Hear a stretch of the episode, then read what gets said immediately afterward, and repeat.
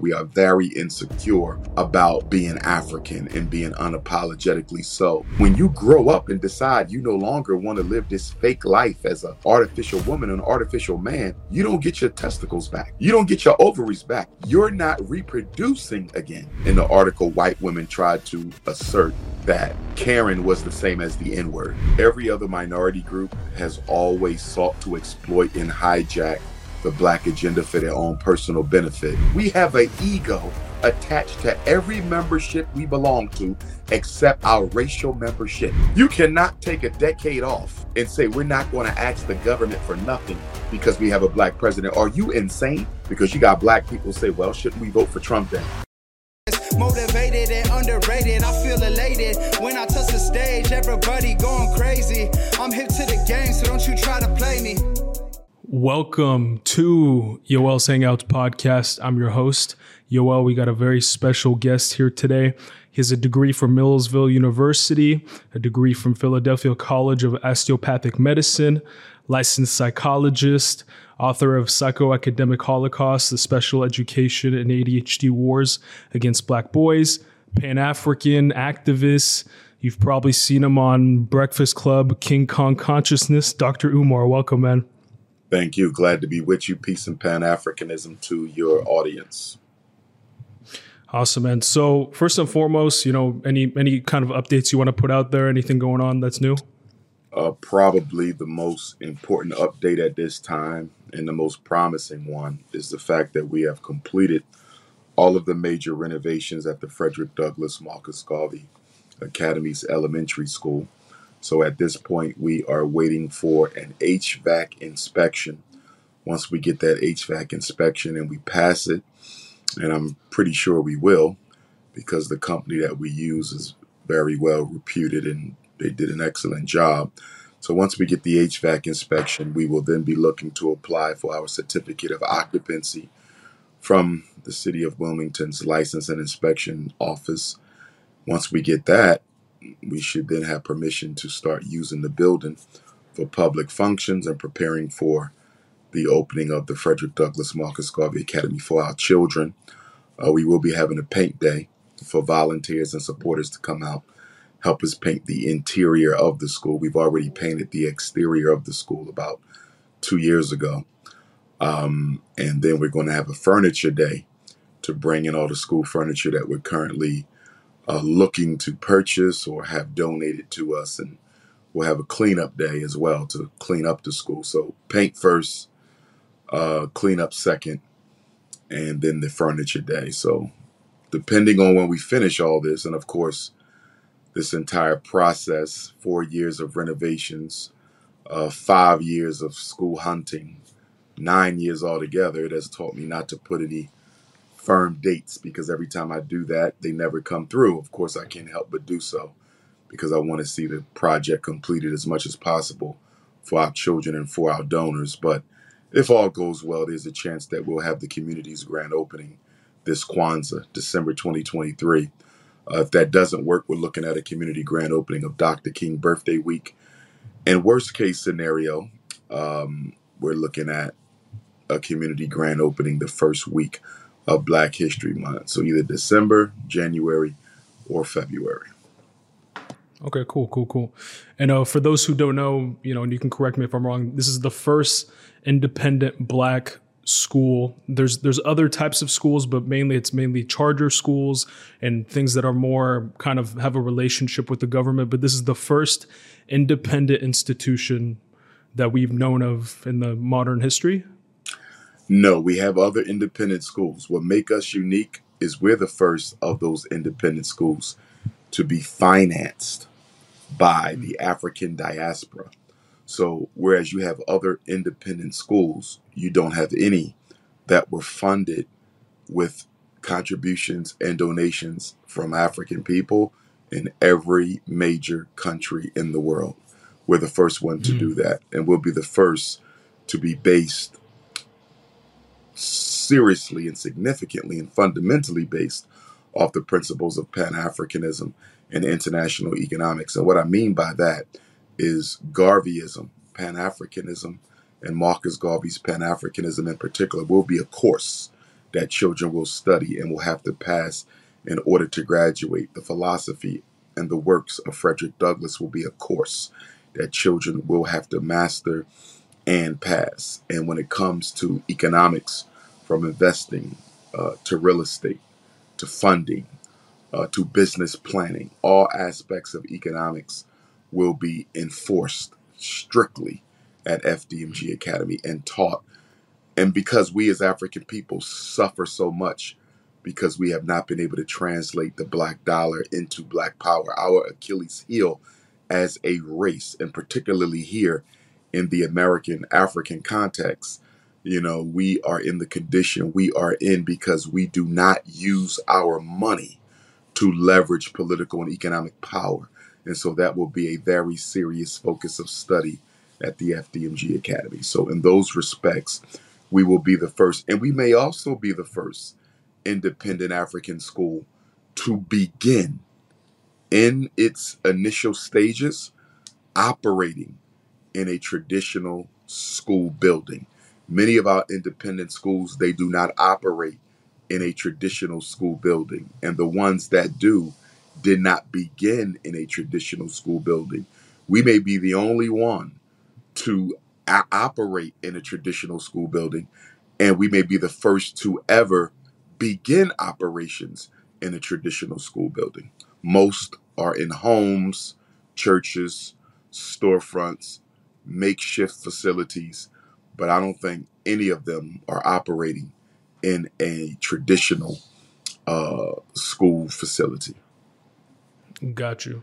Okay. And um so you have I mean this this school is going to be kind of all inclusive. It's it's boarding, correct? Or No, or sir. Not Um, this year. final Okay. analysis, the long term vision and goal is for it to be a residential academy uh, for our children, but we can't afford that at this point.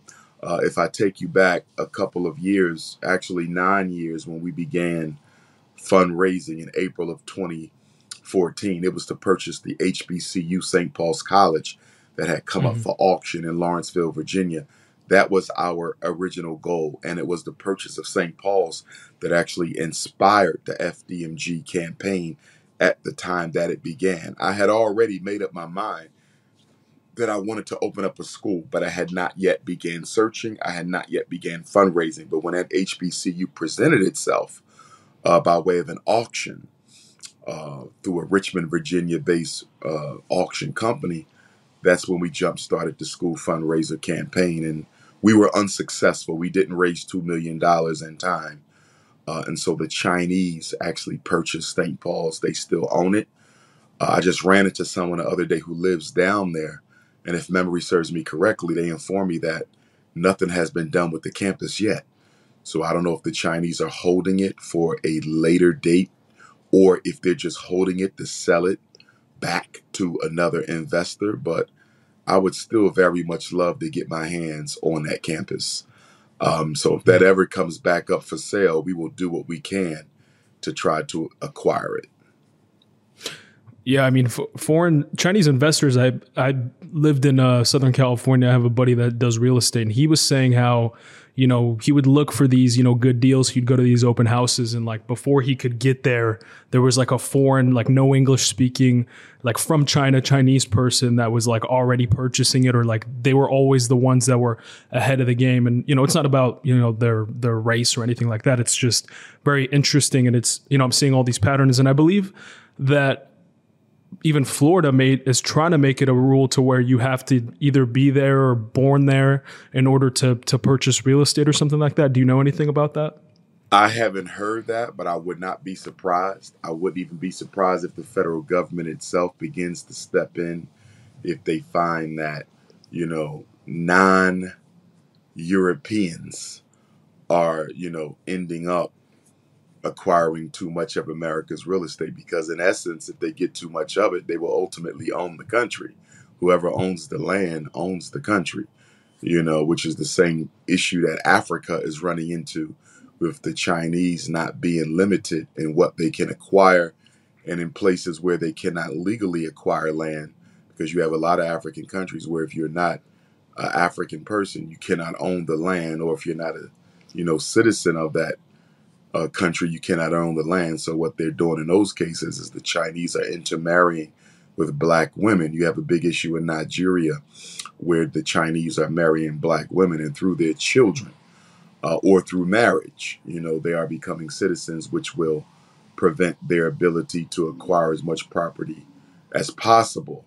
You know that, that, that, that nothing will be able to stop that. So they're definitely, you know, in a, in, in a global land grab. And to that point, I think one of the major scams that's being run against African people right now is the uh, real estate scam. Uh, there is a global agenda, in my opinion, based on what I see as I travel the planet. There's a global agenda to strip black people of land ownership. Uh, you see it in Africa, you see it in America, uh, especially in the Caribbean. And in fact, I just came back from uh, St. Croix, U.S. Virgin Islands, and I was in St. Thomas, U.S. Virgin Islands last month, and they just passed a law uh, in the the government of the Virgin Islands. It's called the Virgin Island Derelict and Abandoned Property Act, and according to this law, an investor, which means white people, can come into the Virgin Islands, principally St. Thomas, St. John, St. Croix.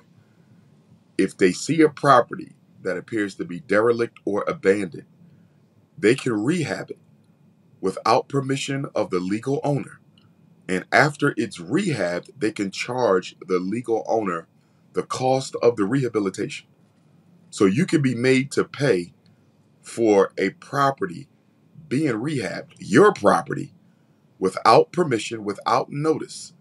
And if you cannot pay this mystery investor the cost they paid to rehab your property, they can sell it in order to cover the cost of those renovations. In essence, they are giving people the right to steal people's properties in the Virgin Islands. And the scam is they're going to fix it up as if they're doing you a favor and charge you whatever number they want to make up in their minds. And when you can't pay it, obviously you can't because if you could, your property would already be rehabbed. They can Mhm. sell your property without your permission that they fixed up without your permission and collect the fee. So this is the land grab that's going on in the, in the Virgin Islands. It is not just U.S. territory. You know, I was in Barbados recently, Aruba, uh, Bonaire, um, Curacao. Where else was I? Guadeloupe. Uh, you know, I've been to Bermuda, Bahamas, Turks and Caicos. I've been all over, and you find this Europe, Canada. You find this everywhere I go. You find this issue with black people trying to hold onto their land. They want to make us a landless race. And once we have been reduced to a landless race, we are we have effectively been placed back into slavery. Mm. Yeah, that's uh that's interesting because I, I've heard the same thing as far as going back to your point about marrying in, you know, having a, a child. I've heard this happening in Ethiopia. I'm Ethiopian, um, so I've I mean from the boots on the ground, I've heard of these of these scenarios. So it's not like some crazy thing, and it kind of reminds me of uh, Hawaii. What's going on there? I mean, I, I wanted to ask your opinion on that because we know that. Um, they have weather modification technology. You know, the Chinese, they have lasers, I think, now to create fires. And that was kind of going viral. I don't think a lot of those, I think a lot of those videos were doctors, but the technology's out there. We know a lot of people want the Hawaii land and especially beachfront property. I think Oprah owns a lot of the uh, property out there. Um, do you suspect maybe that there's kind of something similar happening there? Like, oh, hey, natural disaster, tough, we'll help you out. But in reality, it's just like hostile takeover. I don't have any proof to my allegation, but it feels like government. I it feels like the US government or one of their investors wants that land for whatever reason. Uh, I don't know what it's for. I don't know why they need it cleared out, but without question, they need that land or at least a sizable portion of that Hawaiian land space. Uh, I do not think that fire was accidental, and the fact that it has been allowed to rage for so long, you know, really, really, really gives me pause towards believing that this was a true natural disaster. I believe it was created, and I think the government is in full support of that fire and they needed that fire in order to displace people so they can go in and do whatever it is they plan on doing. But I don't think that was uh, unintentional. I think it was very much intentional, and I believe the government's DNA is all over that scandal. Yeah, I think. Uh, yeah, I mean, at, worst, it's what you're saying. I think at unfortunately best, you know, you have these hostile investors. hundred percent fact you know, calling locals up, you know, a day after, you know, the the, the fire kind of settled down, asking to buy their property and stuff like that. I've seen stuff like that all over even mainstream news. So, um, yeah, it's definitely it's it's it's it's a data point on top of I think a lot of other things that are going on. Um, I wanted to talk to you. There's a little bit about politics. The I don't know how much you're following, um, kind of Vivek uh, Ramaswamy. He's a candidate. Um, he talks a lot about um, removing affirmative action. You know, his claim is, you know, affirmative action is something that um, has been a bad thing because it makes people believe that a certain demographic actually doesn't earn the position that they're in. For me, I'm like, whatever. I, am I'm, I'm not a politician. I, I'm all about the whole like, you know, compete, boot, pull yourself up from the bootstraps. But obviously, we got to deal with reality. Um, I'm kind of in between. I don't know which way to go. Uh, what are your kind of thoughts about that? Uh, I haven't followed him in, in particular.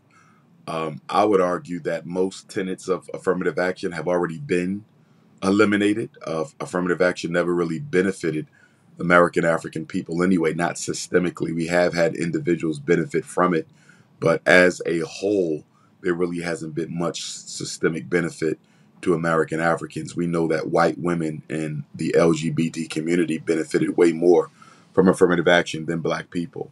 And of course, because America never passes any law, particularly for American Africans, anything that even intends to look like it's supposed to be for us always ends up benefiting another group anyway. And because of our psychological homelessness and uh, racial uh, anxiety, we don't like to stand alone as a people anyway and fight for who we are.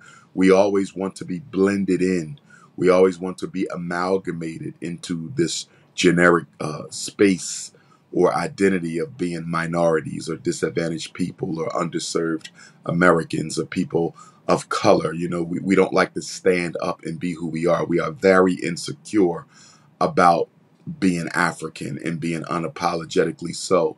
And because of that, America has been able to weaponize this uh, people of color designee to make it look like they're targeting black people for intervention when in reality they're targeting everyone else but black people. You know, you even have cities in America who don't keep statistics on how black people are faring. You know, they keep statistics on how minorities are faring. Mm. You know, so they can give an impression that black people are being taken care of when the truth of the matter is we're not because we have basically been erased by allowing ourselves to be cajoled into this people of color label. You know, so a part of that is our fault because we have never fought to be treated as a separate and or special entity when it comes to the US government. We have allowed them to blend us in with all non-white groups failing to recognize that these non-white groups are just as anti-African as Europeans are. You know, even now with all the hell that we're catching, no other race has come to um, our support, our defense, even now. But we constantly call out Latinos. We constantly call out homosexuals. We constantly call out for Arabs and Chinese and East Indians and other people, you know, to be benefited by issues that, you know, should only really be benefiting us. You know, so we have a big, big responsibility in this anti black this resurgence of anti-black energy that has gripped America in the post in the post-Obama era. But I would also say that everybody knows that anti-blackness is popular again in America. Uh, America is more anti-black now than she has been uh, since the 60s. You know, it kind of went underground, you know, from the 70s mm-hmm. until Obama, you know, basically 1970 to 2010 you know, anti-blackness, you know, it kind of took a uh, a Machiavellian turn to not appear to be what it was. and this helped benefited America's foreign agenda, so she could run around playing the moral police. But you know, with, with Obama's election, white people threw in the towel and they said, if y'all gonna put a black man in office, we're no longer gonna act like we care about black people. We're gonna go back to being who we've always been, anti-black Caucasians. And so they're back with a vengeance. And there's probably not an American African in this country or even African immigrant brother or sister who does not recognize this new hostility that you feel when you're around Europeans now. When you go to the restaurant, when you go to the doctor, when you're just out and about, even without conversation, the air is a whole lot more tense than it has ever been, at least in my lifetime. You know, so I mm. definitely believe that, you know, white racism is back, you know, with a vengeance. And I kind of predicted this before Barack Obama got elected. I did say that black people would be worse off after Obama than we were before Obama. But these politicians are catering. They are catering to this anti blackness. You're not going to get elected in America without showing white people that black people are not a priority for you. And so, everyone from Trump to DeSantis to the gentleman you mentioned, Larry Elder, everyone is catering to the anti black climate in America.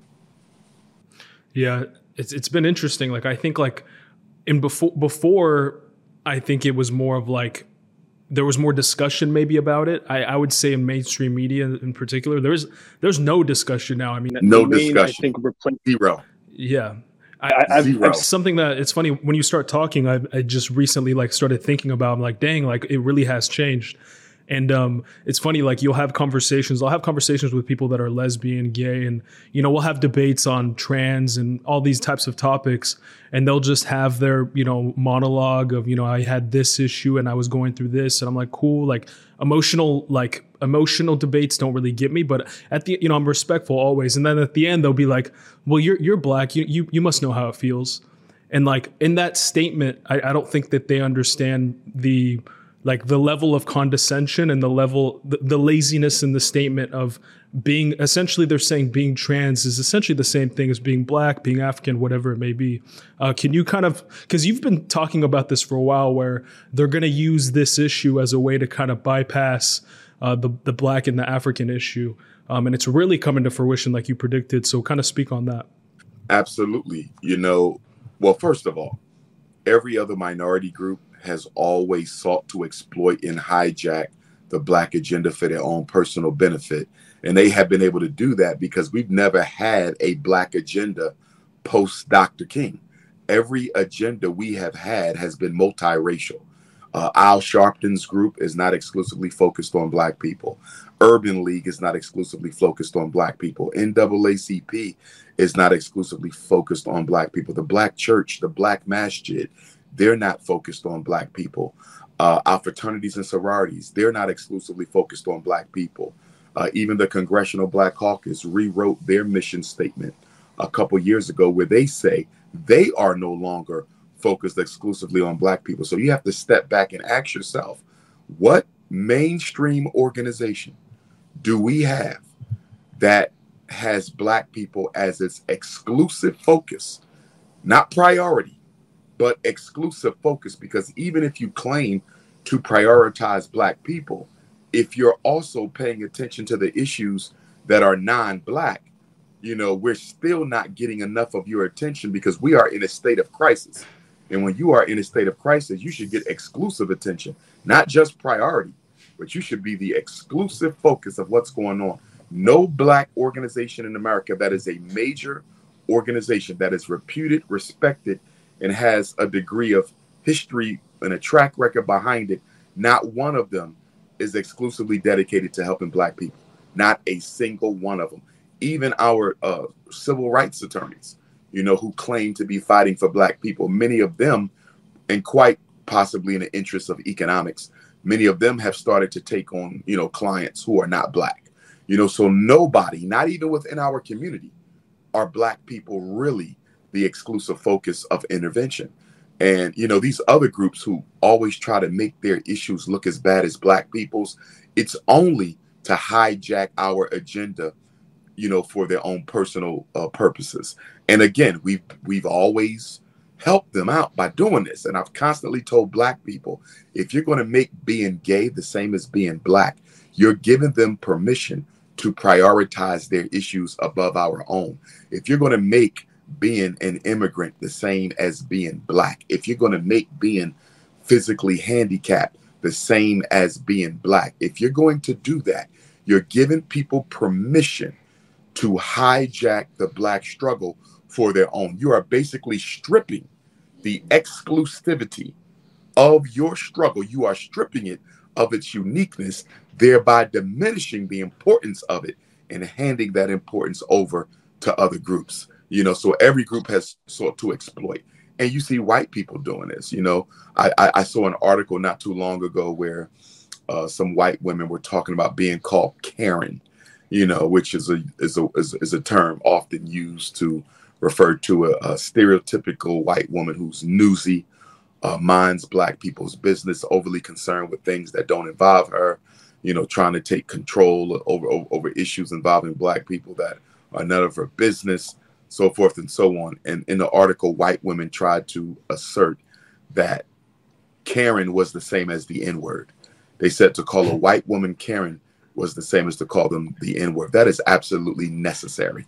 Nowhere in American history does Karen have a history where you were beat, raped, dehumanized, forbidden to get an education, systemically lynched, incarcerated. Homosexuals were never forced into uh, uh, uh, free labor. They were never de- dehumanized. Immigrants never went through what African people went through. But when you see Black people often trying to ignore slavery, see, this is why ignoring slavery has political consequences because the fact that we were enslaved, the fact that we're the only people in this country who came as imported property, not human uh, immigrants. You see, we came as imports. That is our uniqueness. You have to hold on to that. But when you hear Negroes who say, get over slavery, stop talking about it, you're literally erasing your historic claim as to why the United States government needs to treat you completely different from everyone else in the country, even other so called disadvantaged groups. Yeah, that makes sense. I think it's it's a combination of issues, right? Like I think some of it is pure ignorance or pure like, oh, you know, slavery that was a long time ago, and it wasn't that now. long. Like, why are you? It wasn't. Yeah, it, wasn't. Long. Not to interrupt you. No, no, you're good. Our our perception of history, when it comes to African slavery, has been significantly warped by European propaganda. They treat slavery like it happened a hundred years before Jesus Christ. You know, they, they treat it like it was just before Moses in the Old Testament. That's how they treat it. They push it so far back to try to give this impression that it's not relevant. My great great great grandfather, uh, George Washington Bailey, rest his soul, the first black public school teacher in Denton, Maryland. He was a Civil War veteran as well. Uh, he was also part of the Richmond campaign that led to the surrender of General Robert E. Lee, and he quite possibly was present in Galveston, Texas, when uh, Field Order Number Three was read by uh, Gordon Granger, emancipating the enslaved Africans in Texas, which gave birth to the Juneteenth celebration. He was in all likely there because his reg, all, in all likelihood, he was there because his regiment was assigned to be there.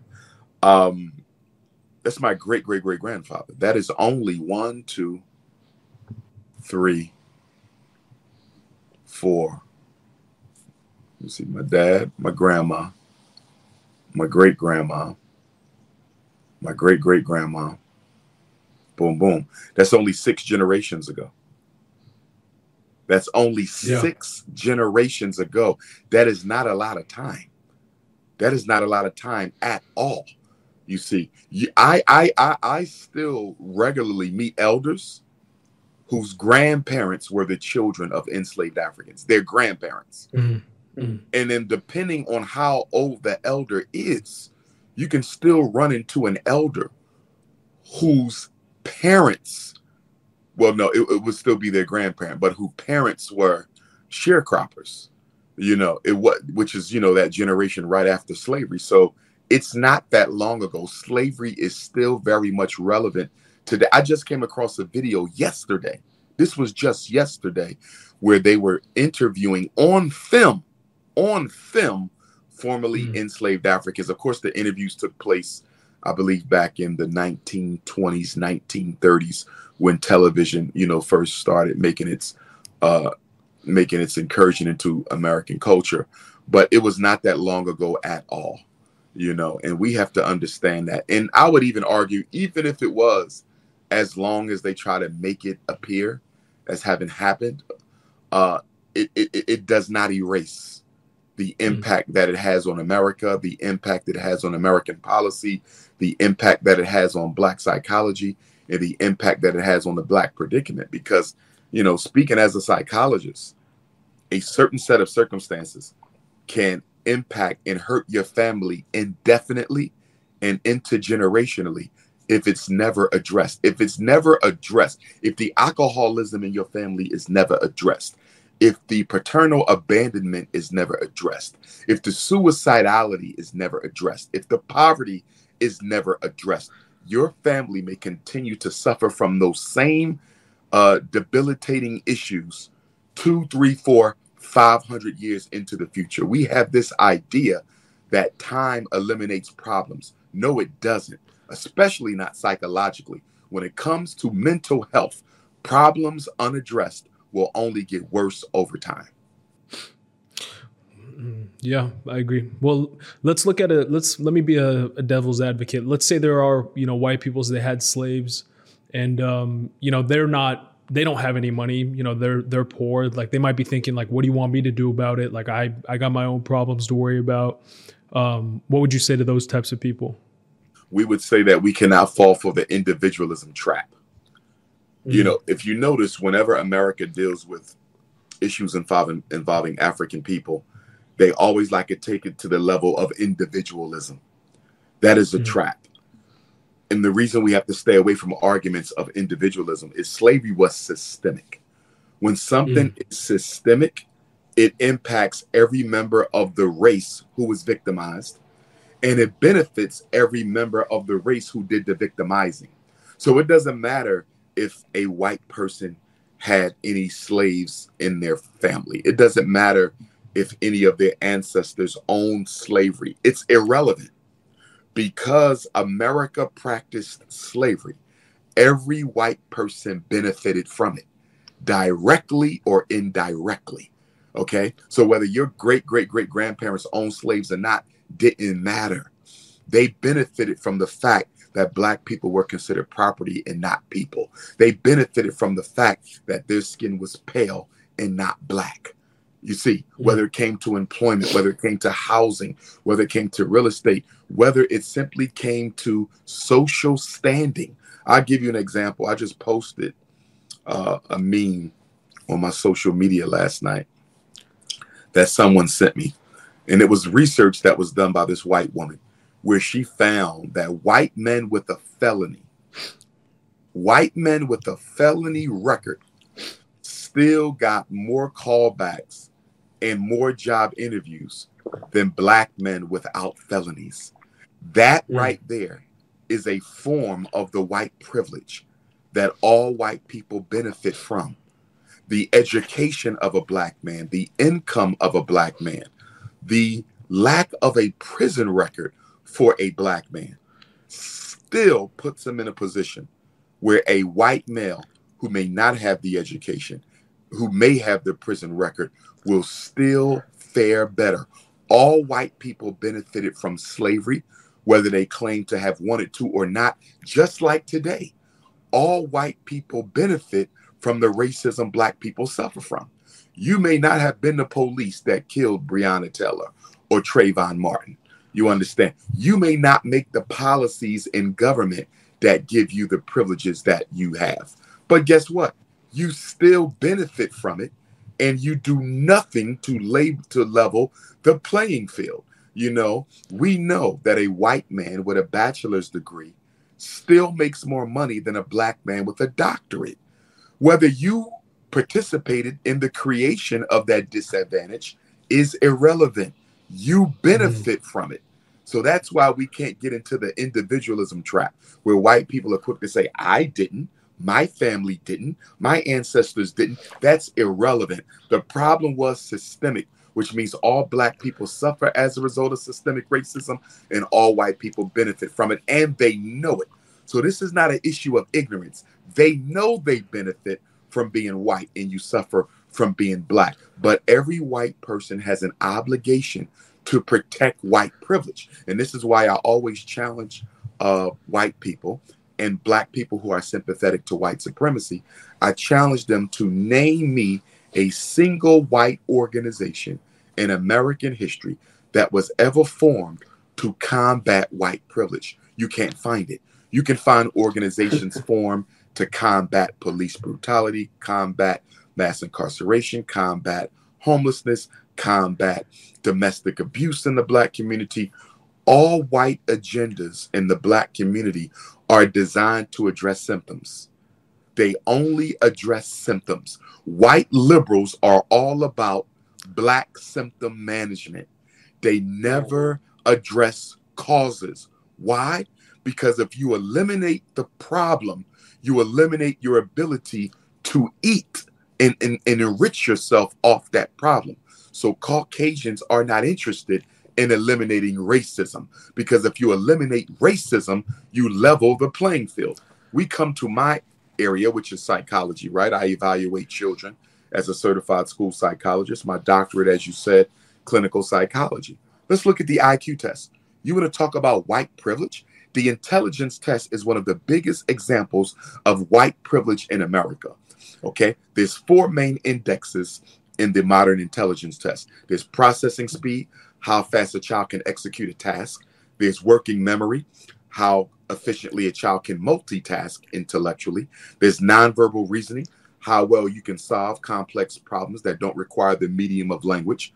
Black children score just as well as whites on those three. The fourth index is the one that accounts for the 10 point test gap between blacks and whites, and that's verbal comprehension. These are the words, the ideas, the concepts, the definitions that white people use that black children have never been exposed to, have nothing mm. to do with how intelligent you are, and is largely impacted by how, how well of an education you have received. Why not take out the verbal comprehension? Because everybody knows it's the it's the uh, white privilege scale of the IQ test. Why not throw it out? It doesn't matter. It doesn't measure native intelligence.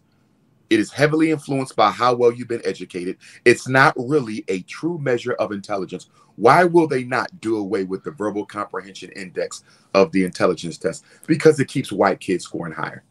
It keeps white mm. kids scoring higher. Now, you can make the argument well, if black kids just study more and read more and do this and do that, they can catch up. I absolutely agree with you. But you know what the problem with that argument is? Whenever we catch up, they move the goalposts. And for that reason, they restandardize intelligence tests and achievement tests every 10 years. They restandardize to do what? To readjust the black white test gap. They move the goalposts for everything in America. As soon as black people begin to make improvements, the goalpost is moved. And so we have to recognize that, that there is no singular uh, measure of achievement in this country. And whenever black people come close to even looking like they're going to eclipse that gap that exists between them and white people, the goal post is moved. Wow. Yeah, I've never heard you or I mean honestly anybody go in depth as to why that one that gap exists or how the the tests are actually set up. It's funny whenever I think about um, how power exploits certain systems and I always think, you know, it, it's tough to make something completely people are like oh the iq test it's unbiased there's no social you know it's like even you you have to make sure that every little piece of it is unbiased which is almost impossible right? You could word something a certain way where you know there's one word that a particular demographic just doesn't understand is not exposed to isn't taught and therefore it becomes unbiased instantly right then and there. So it's interesting that you say that because i've, I've thought about that for a long time. It's interesting. Um, Okay, well, let's talk about something a little bit different. Um, have you been following kind of RFK and, and his kind of uh, RFK Jr. and his kind of uh, presidential campaign at all?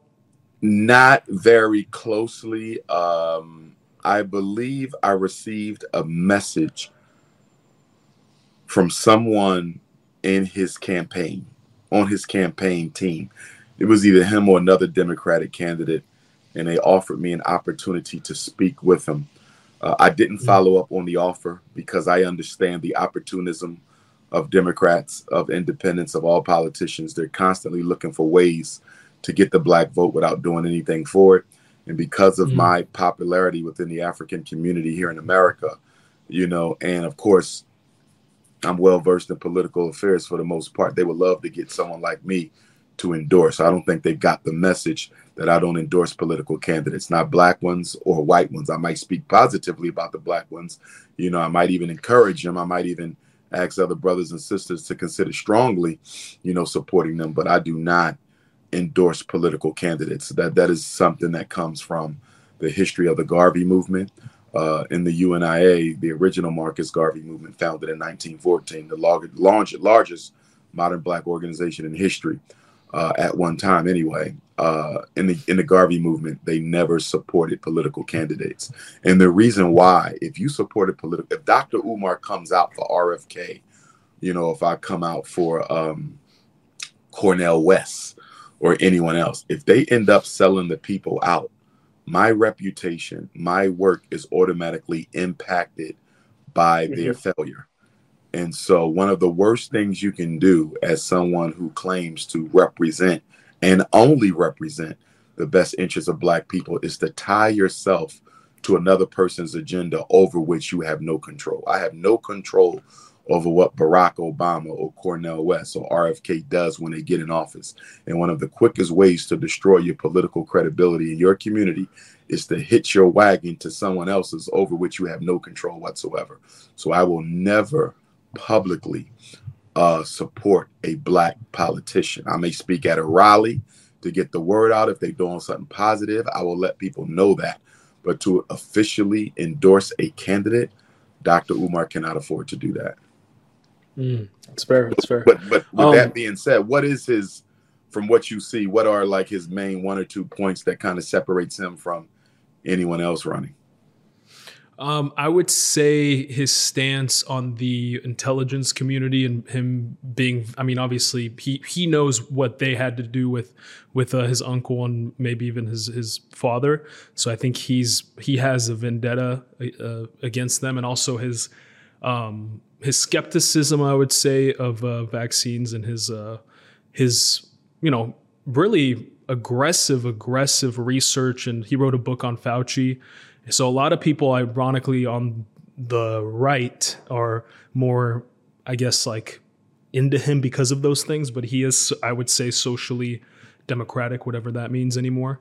Um, but I would say that that's why he's interesting to me, probably the most out of anybody, um, because of one of his, his experience and his, uh, you know, kind of, uh, I guess, like perspective on the intelligence community. But I guess going from that, I, I, was wondering because what's starting to happen is they're starting to kind of slowly kind of psyop us into the, the the the, mask mandates, and I feel like we're gonna have another pandemic, maybe maybe happen, maybe not, who knows? But if something like that happens, what do you think will?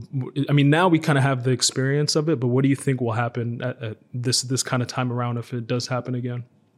It's going to happen again uh, because we are living in the decade of global African depopulation. That is what the 2020s are. That's why COVID hit us in 2020. They wasted no time. Uh, in March of 2020, they got, or even before March, you know, but at the top of 2020, they released COVID. They are not wasting time. They want to shake down and remove as many black people as they possibly can from this planet. They have been working on global African depopulation strategies for the past 50 years. I would encourage anyone who wants to read more on this topic. There's a book by a Dr. Horowitz called Emerging Viruses. Please read the book Emerging Viruses. There's another book by written by Boyd Graves called State Origin. Boyd Graves was a homosexual black naval officer who contracted AIDS and decided to do research on its origin. And he found the flow chart that proved the US government invented AIDS. Uh, you could mm. also Uh, please read the 1974 Secretary of State Henry Kissinger NSSM 200, National Security Study Memorandum 200, exclusively focused on population control. And then in 1986 years later, please read Jimmy Carter's Global 2000 uh, presidential study, which is the first time that a government sought to directly involve itself in population control on a global level. Uh, a few years after Global 2000, we get the first documented cases of AIDS. This LGBT movement is not about gay pride, it's not about gay freedom, it's not about romantic choice. It is about Black population control. They even reported two years ago was the first drop in Black teenage pregnancy in America since the 1970s. But they claim they don't know why. We all know why from abortion, okay, to the birth control strategies that they use, many of which are causing black women to become sterile, and of course, to the mass propagandization of same sex relationships in the public schools. And now, homosexuality and lesbianism are nothing compared to the childhood transgenderism campaign that is sweeping Black America. It's so effective that the Democrats are now interested in having Dwyane Wade run for public office. Why do they want Dwyane Wade to run Whoa. for office? Because of his son, you know, who is now legally a girl.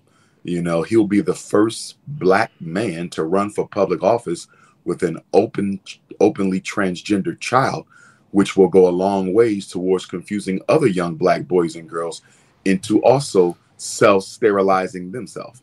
And I say self self sterilization because that's exactly what childhood transgenderism is. That's what the campaign is all about to manipulate black children into eliminating their ability to reproduce. When you get gender reassignment surgery, they remove the testicles of the male, they remove the ovaries of the female. And when you grow up and decide you no longer want to live this fake life as a artificial woman, an artificial man, you decide I want to go back to my God given gender, you don't get your testicles back. You don't get your ovaries back. You're not reproducing again.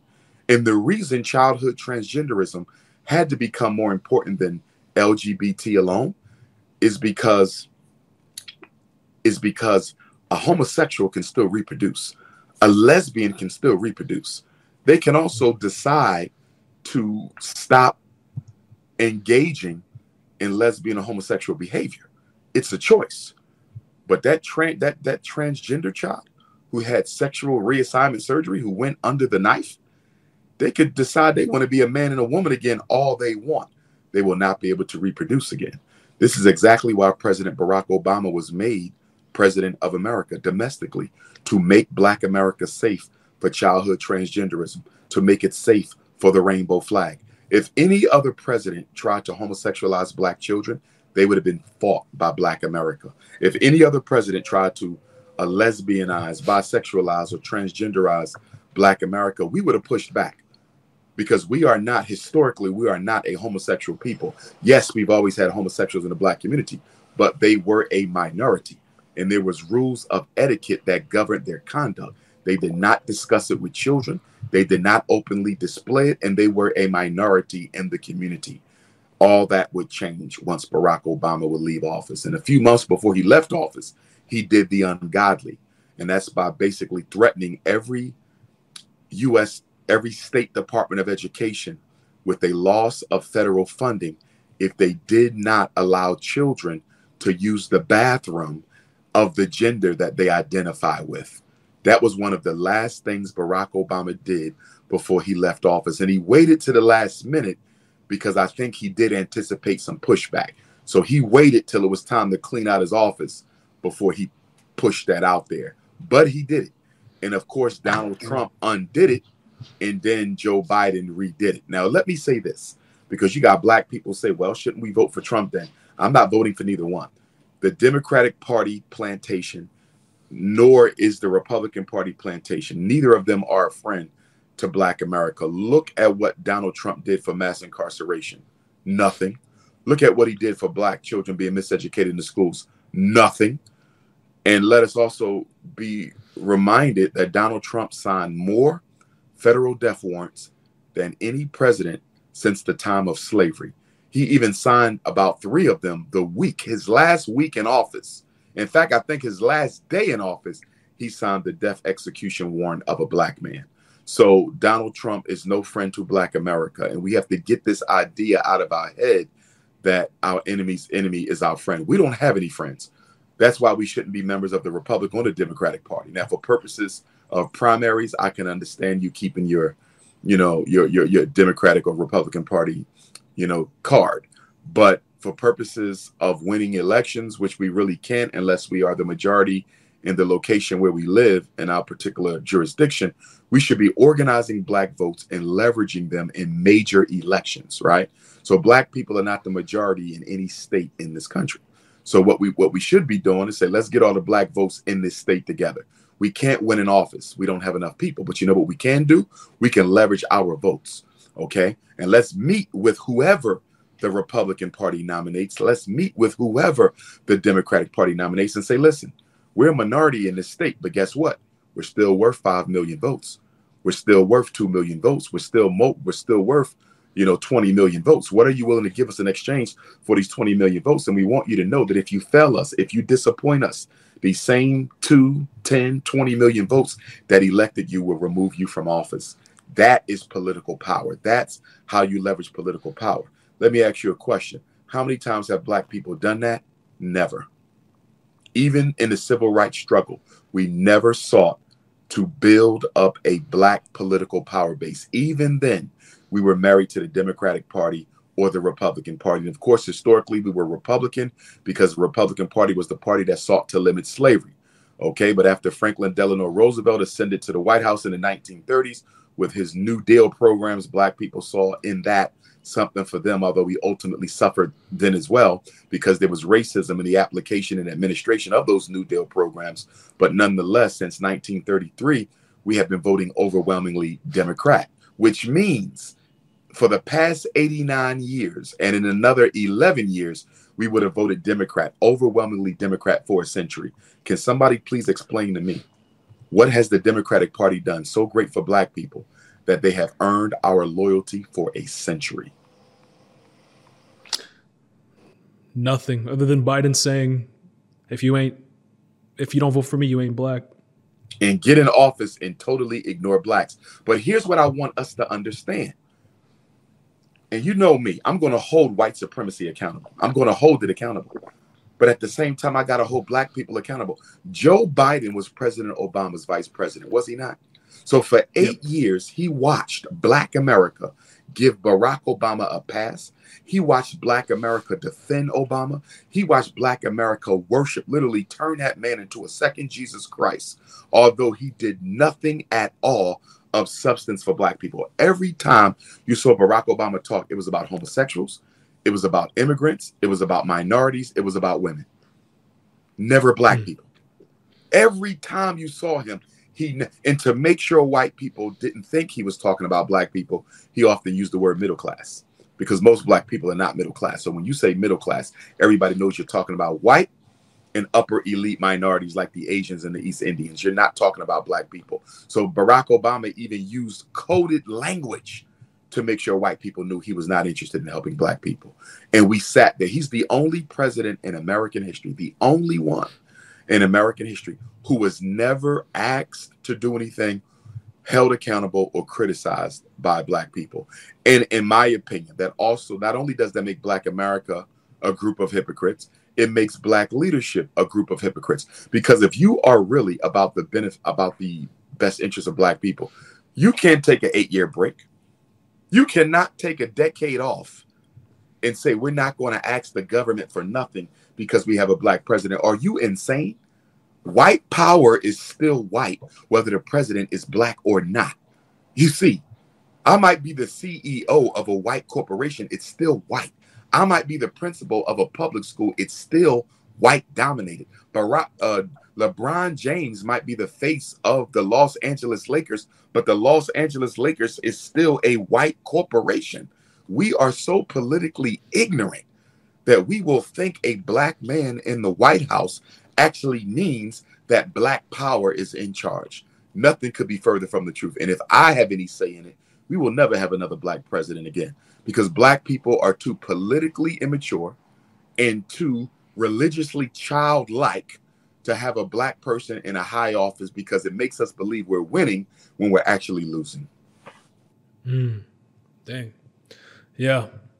I think uh, we had a a tough lesson. I think even for me, I learned a lot in the probably the past 10 years of like getting red pilled into politics and knowing what actually drives change, what actually gets politicians to act on certain things. It's like I'd say 99% money, maybe 1% internal cause, but what got you there is probably the fact that you're willing to do whatever the powers that be decide for you to do, I assume.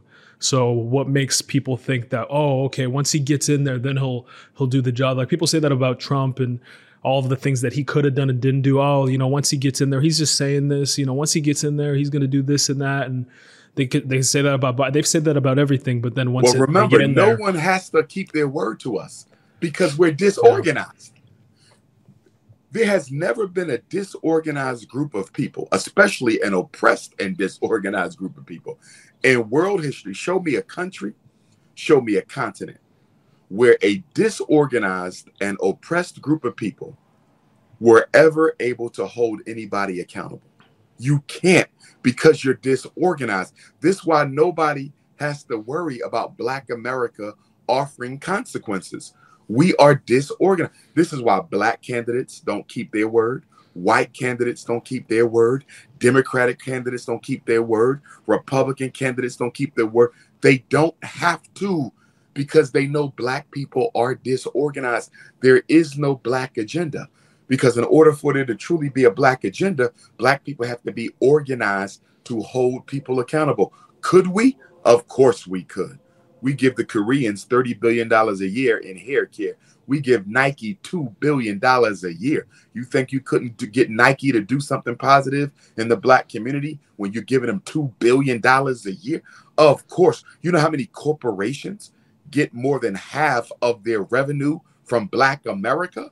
We have a lot of potential political and economic power, but in order to leverage it, you have to get organized. And because black people do not have a racial ego, Okay. Yeah, I was just going to say that. Except I got from a scholar elder friend of mine, Dr. Katrina Hazard, here in Philadelphia. She says black people don't have a racial ego. And she's absolutely right. There's nothing you can do to black people to piss us off enough where we will not forgive you. Now, if you disrespect my gang, I might shoot you. Disrespect my religion, I might fight you. Disrespect my fraternity, my sorority, my lodge, my neighborhood, my professional association. We have an ego attached to every membership we belong to except our racial membership. Black people do not have a racial ego. Slavery beat it out of us, and religion hypnotized us against it. And so there's nothing you can do to us racially that will piss us off enough to get organized and fight back. And that is a shame because any group who can never get angry enough to take its condition seriously is a group that can be re-enslaved or exterminated. Mm. It's interesting. The, the thing that I thought about because I obviously I grew up in America and then I recently moved to uh, to Israel and there's a big uh, Ethiopian uh, Jewish population here, and recently there was a big protest about um, a kid. I believe he got uh, ran over and killed. Unfortunately, cute kid, young kid, um, and there was no real investigation. And you know, the Ethiopian Jewish population, they're they're a small population, but you know they took to the streets, they you know caused the havoc, they organized, you know they kept it relatively safe for the most part. But um, I think there's a little bit more of the, the, the ego I would say here in the organization that I haven't really seen. I would say in you know another in in America I would say, but America's bigger, so it's tough to compare. Um, where have you seen it maybe done a little bit better, or do you think that um, there are places that are doing it better than others in certain countries. Well, you know, in Africa, our brothers and sisters may have an ethnic ego, a nationality yeah. ego. I don't like to use the word tribe because it's actually of racist origin, but the ethnic kingdoms of Africa, they definitely have egos attached to their ethnic kingdoms, but that's not race. Race mm. is when you hold our biological and ancestral identity superior to every other identity, which is obviously the philosophy of the Honorable Marcus Garvey to put the race first, you know. And so in Africa, even after all of the slavery we've been through and all of the colonization that we've been through, many, not all, many of our African brothers and sisters, they are still more tribalist than they are pan Africanist. You know, that tribal ego is still greater than the racial ego.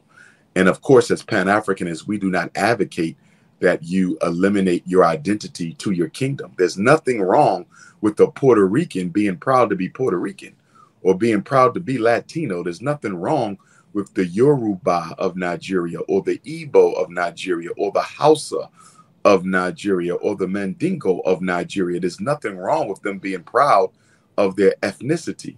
The issue is to hold your racial group membership more superior than the tribal or the or the ethnic rather. And that's something that we as black people can't do. We can't do it in africa. We can't do it in the caribbean. We can't do it here. You know in america many of us don't know but we come from directly on the continent.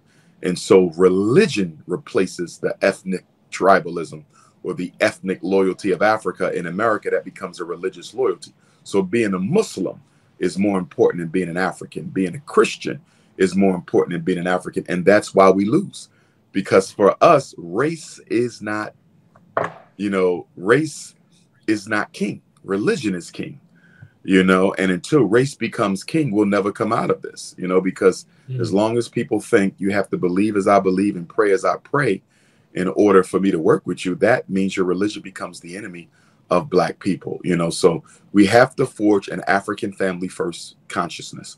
Until we forge an african family first continent consciousness we will never organize. Africa will never get organized as long as religion is king.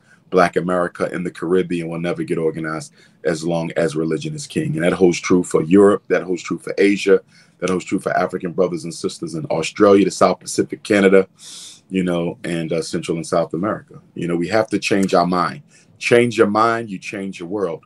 And black people are not yet ready to change the way we think and operate. Yeah, I think uh, I would I would agree with that. Like you, you've definitely helped me re rethink and re uh, re solidify my perspective on how I see people that are also of African origin. I mean, uh, from but kind of one for one, some people still don't think, unfortunately, that their ancestry is African. If they're here, they they've you know they don't want to identify with that so there's that adds a little bit of complication i mean obviously i know the truth but you know you don't want to be like oh we're brothers and then they say oh well i'm not really from there i'm this and i respect it but uh, the other thing that i was going to that i was going to talk about is um, like in Ethiopia, for example, there's a lot of intertribal, you know, warfare right now. You know, there, you know, the Mars, the the Tigrays, the you know, all these different tribes. And for me, I'm looking at it like, you know, I'm first generation out. So I look at it a little bit different. I'm like, I didn't even know what tribe I was until maybe, you know, a year ago, right? So for me, Ethiopian is Ethiopian. But for me, I even got to look at it in a bigger sense where I'm African. I, I look out for my, my brothers and sisters. So I guess like what do you think about I know you've talked a little bit about it, but what are your thoughts on people that are like, okay, well, I'm African, but I'm also kind of not. Like, how do I kind of come together with with people that are of African but may not even recognize it? Well, that's that same issue of the unwillingness to subvert ethnic loyalty to racial loyalty. And you got to remember, with Africa being the oldest continent on earth, uh, the people that is, uh, we lived on the planet alone. There were no other races. So, from a historical perspective, I could, to some extent, understand why it can be so difficult to put race consciousness above ethnic consciousness or nationality consciousness because for so long there were only Africans in the world. So the only thing that mattered was your ethnic identity. But ever since we traveled out of the continent and other races began to evolve from us, you know, they're come and, and we, you know, come to realize that these races who evolved from us are hostile towards us. There becomes a need for the original people to organize themselves against these threats that are being posed to them by outside groups. So, you know, intelligence is the ability to adapt to your reality and solve new problems as they are created for you.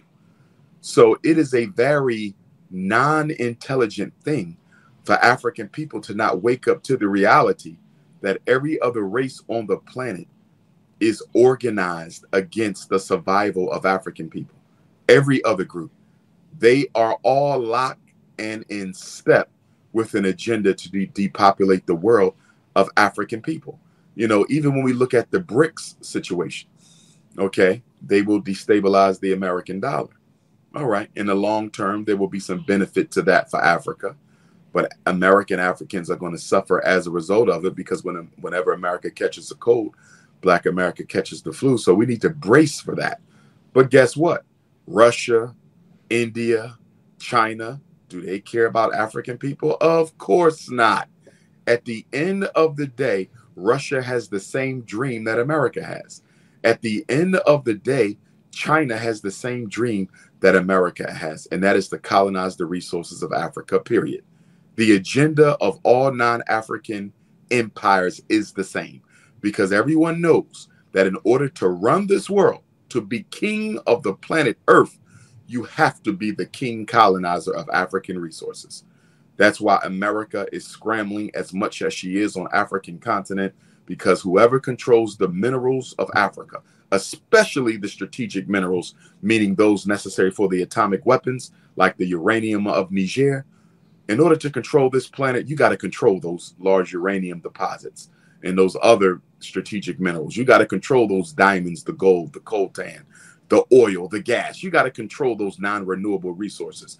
And Africa has some of the largest untapped uh, deposits of such resources. So there's no getting around it. The world always has wanted something from Africa that they don't want to pay for. So even when we look at the coups on the continent, Guinea, in Niger, Burkina Faso, and Mali, those brothers leading those coups, and I hope that they are all sincere in what they're doing. And I pray that this is not a CIA operation to give the illusion that we have some true revolutionaries on the continent when the truth of the matter is they're simply doing this in the interest of the CIA. I hope they are sincere. And I'm only saying this because three of those four countries have African trained military. So some of these leaders were no doubt trained by the US Army. And I haven't heard anything from any of them uh, about the AFRICOM base in their country. What is going to become of the AFRICOM base? Are you pushing AFRICOM out? Are you working with AFRICOM? What's going on? Did America finance you to overthrow the French so they can take over the resources? I don't know.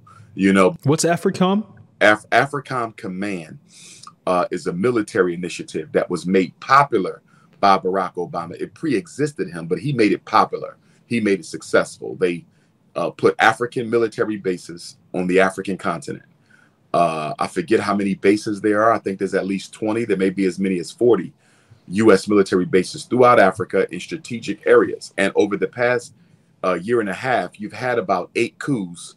And if I'm not mistaken, every coup or nearly every coup that has happened in Africa over the past 18 months was in a country where the military was trained by the U.S. Uh, Army. So, to my point, with three of these four, you know, revolutionary countries having AFRICOM bases, I have to ask, you know, what is your relationship with AFRICOM? And what are your plans for the AFRICOM base in your country? I don't think none of the leaders have spoken to that. Hmm.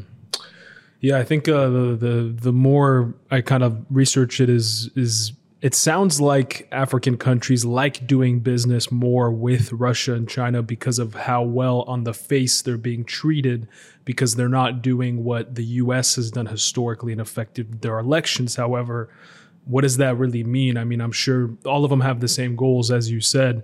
Uh, do you think that it's wise to, you know, take resources, loans, obviously depending on the terms, from these countries that may be treating these African countries more humane, or do you just say, look, it's going to be ugly, but Africans got to do what's best for Africans and kind of keeping these these uh, these larger countries out of it. You got to keep them larger countries out of it because at the end of the day, mm-hmm. Russians are still white supremacists, and they don't want to see Africa rise.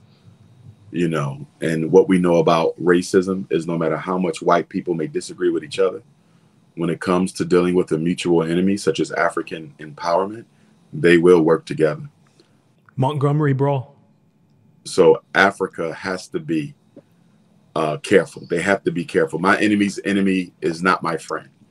You know, so I'm, you know, here, here's the bottom line. The reason it takes Africa so long to do what Africa needs to do is because you need leadership that is willing to be unpopular with its people, which I know is dangerous.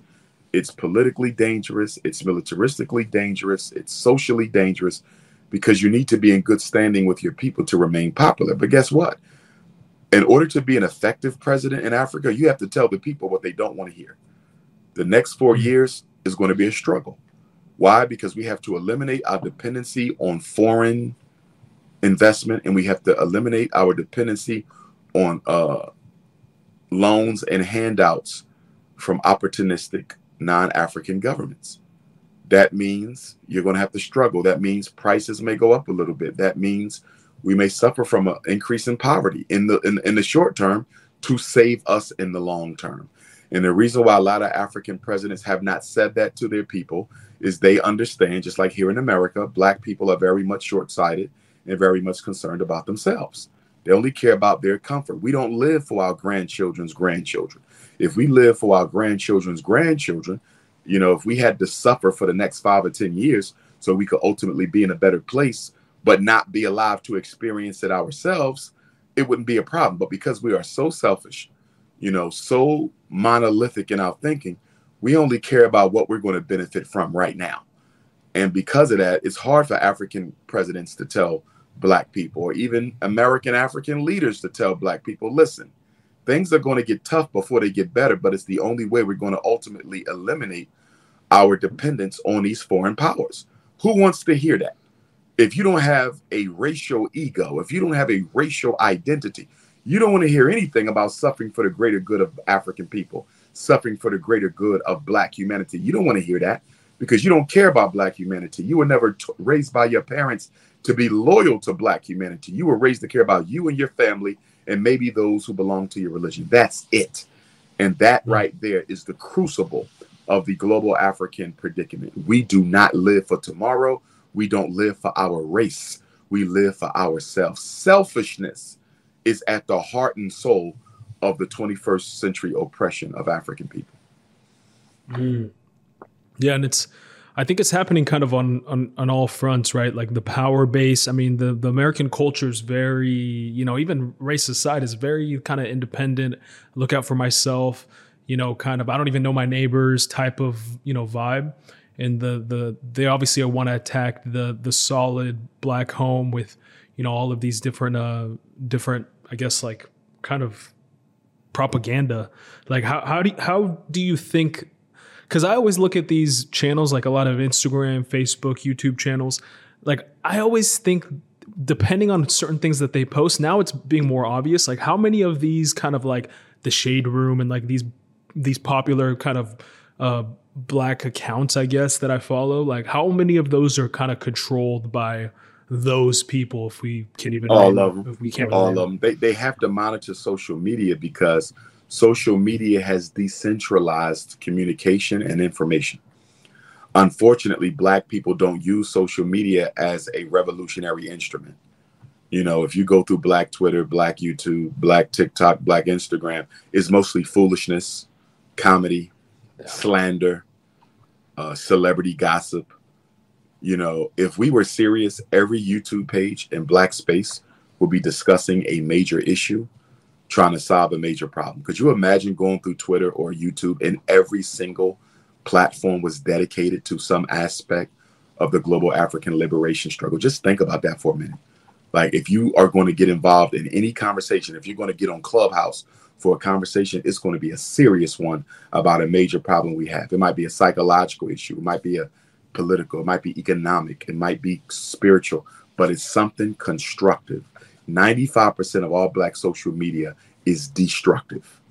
95% mm. of it. It is literally destructive. So we actually have a free platform. You don't even have to pay for it. You have the ability to communicate with African people throughout the world for free. And you do not use that to your advantage. I think that speaks to the psychological holocaust amongst African people. And I have to raise the psychological holocaust because we keep talking about the physical holocaust, meaning the ma'afa, the slavery. But guess what? The psychological holocaust has not ended. The physical part is over. The psychological part is still here. Every problem we suffer from, we suffer from because of our debilitated African consciousness and our debilitated African mindset. Why do you have so many different American African identities? Why? You might have more American African identities than you actually have ethnic nationalities in any single African country. That's how many different racial identities. You know why? Because nobody wants to be black. And everybody's mm. looking for a way to reduce their blackness because they think it improves their opportunities. This is why you got mm-hmm. American Africans claiming to be Native Americans more than African. You have American Africans claiming to be aliens. You have American Africans claiming to have not come from Africa. You have American Africans claiming that they're from Asia, not Africa. All of this nonsense that has been biologically, genetically, anthropologically proven to be incorrect, but yet they stick to these identities because nobody wants to be black. Everybody's trying to escape their race because they think escaping blackness is the only way to vindicate themselves. We don't believe that there is hope for us as black people. Yeah. It's funny the psychological thing. What's funny is the when I first got here in, in Israel, the the type of content that I noticed that Israeli black people were making is similar to the content that American black people are making, which just goes to tell me that this is like a global thing, whether it's like intentional or you know obviously america influences a lot of things but they see okay someone that's looking looks like me that's got all this money that's got all this fame you know let me start acting like them and um yeah just like what what do you think can be done to kind of help that or like on a practical perspective how can we start to because it does get clicks right like a lot of the de- degeneracy gets clicks well, that's so how, how, do we? That's the problem. Yeah, people are thirsty for views. They are thirsty for clicks, thirsty for likes, thirsty for subscribers, thirsty for content, and thirsty for the money that they get paid from social media. Unfortunately, social media has turned the world, children in particular, and in America, American African children in particular, because we our children are the are the least supervised of all children in America because they are the most raised by single parents who have to work. Mm. So they're the least supervised children. So black children are more dependent and more controlled by social media than any other child in America. And, you know, unfortunately, unfortunately, because of that, we're raising a generation of baby narcissists. Narcissism mm. is worth more than money. Attention is worth more than views now. The new currency is attention and people will do anything to be seen, anything to get views, anything to get clicks. These YouTubers you see, at one time, I thought that they were addicted to the money that they were making. And they do make a pretty good dollar from what I understand. But you know what? I think it's the attention that mm. they are more addicted to than the money because even if you watch some of these YouTubers, when they get demonetized for whatever reason, when they get demonetized, they still produce just as much content. So money wasn't the main motive for their YouTube addiction. It was the mm. narcissism. It, it was the attention. So so social media has turned our children into a generation of narcissists and it's turned many of our girls into a generation of promiscuous young ladies because the women you know are using their sex to get their views and their clicks and their likes you know, and you see everything from little girls to grandmamas trying to exploit their sexuality for clickbait, you know, and I think it speaks to the fact that black people come from homes and backgrounds where they never got a lot of attention. Okay, a lot of us have that thirst for validation. Uh, the men as well as the women. And because we never got it in real time, we are now artificially artificially uh, replacing that in social media space. You know, so the more I look at this social media narcissism, the more the childhood psychological unmet needs of our people are manifesting themselves, you know, before my eyes. Uh, you know, if we're not going to use social media as a revolutionary tool, I wish it could be done away with. If I was in charge, because black mm-hmm. people are not using it, they're not weaponizing social media for our own benefit, I would do away with it. We would be better off if tomorrow they announced that social media was illegal. I would be happy. Mm, I would wow. be in, in China. You know, they're not allowed on social media. They have their own form of social media in China. You know, in order to break through and get the YouTube and things like that, you have to have a VPN that that, yeah. that is kind of untraceable. When I go to Asia, I have to, you know, download a VPN in order to get on YouTube and things like that. You know why? Because the Chinese understand how important it is to control or protect the minds of their children. They understand it, and that's why they limited it. They even passed the rule that there's not going to be no uh, no same-sex advertising, I believe, on their on their media, because they understand America's propaganda has made America king, and they also understand from Mao Zedong's example that they can create their own propaganda. So the Chinese are very much unapologetically about making sure their children stay loyal to China. They are the exact opposite of Black America. The, the way the Chinese raise and cultivate the minds of their children is in direct contradiction to the way Black America does it. We don't control nothing our children have access to. We let them watch anything, listen to everything, be around anybody. We let them go to schools where, you know, all types of anti African lifestyles are being propagated and promulgated. We have no disciplinary control over our children whatsoever. And to your point, the way we fix this is we have to build our own schools. We have to build our own socialization process. You're never going to get an African, and definitely not a generation of Africans who think, feel, and behave the way we need them to until you grow them. You have to grow them. You have to raise them. You have to make them. We need 20 years of progressive African child development, 20 years of it, and we can fix our problems. But in order to do that, you got to build your own schools. Black America is not about that life. If it's one thing slavery stole from Black America, slavery stripped us down to the bones when it comes to taking financial responsibility for your own reality. Slavery stripped that out of the black man and the black woman. Black people in America don't want to hear nothing about personal collective responsibility. Uh uh No. Do not entertain Black America about building its own hospitals. They don't want to hear it. Don't entertain Black America about building its own schools. They don't want to hear it. Don't entertain Black America about building its own banks, its own supermarkets, its own manufacturing, its own distribution, its own community security. Black America don't want to hear anything about collective financial responsibility. We are allergic to it. We hate the conversation. We will stop you in your tracks, which means what? we're a bunch of hypocrites.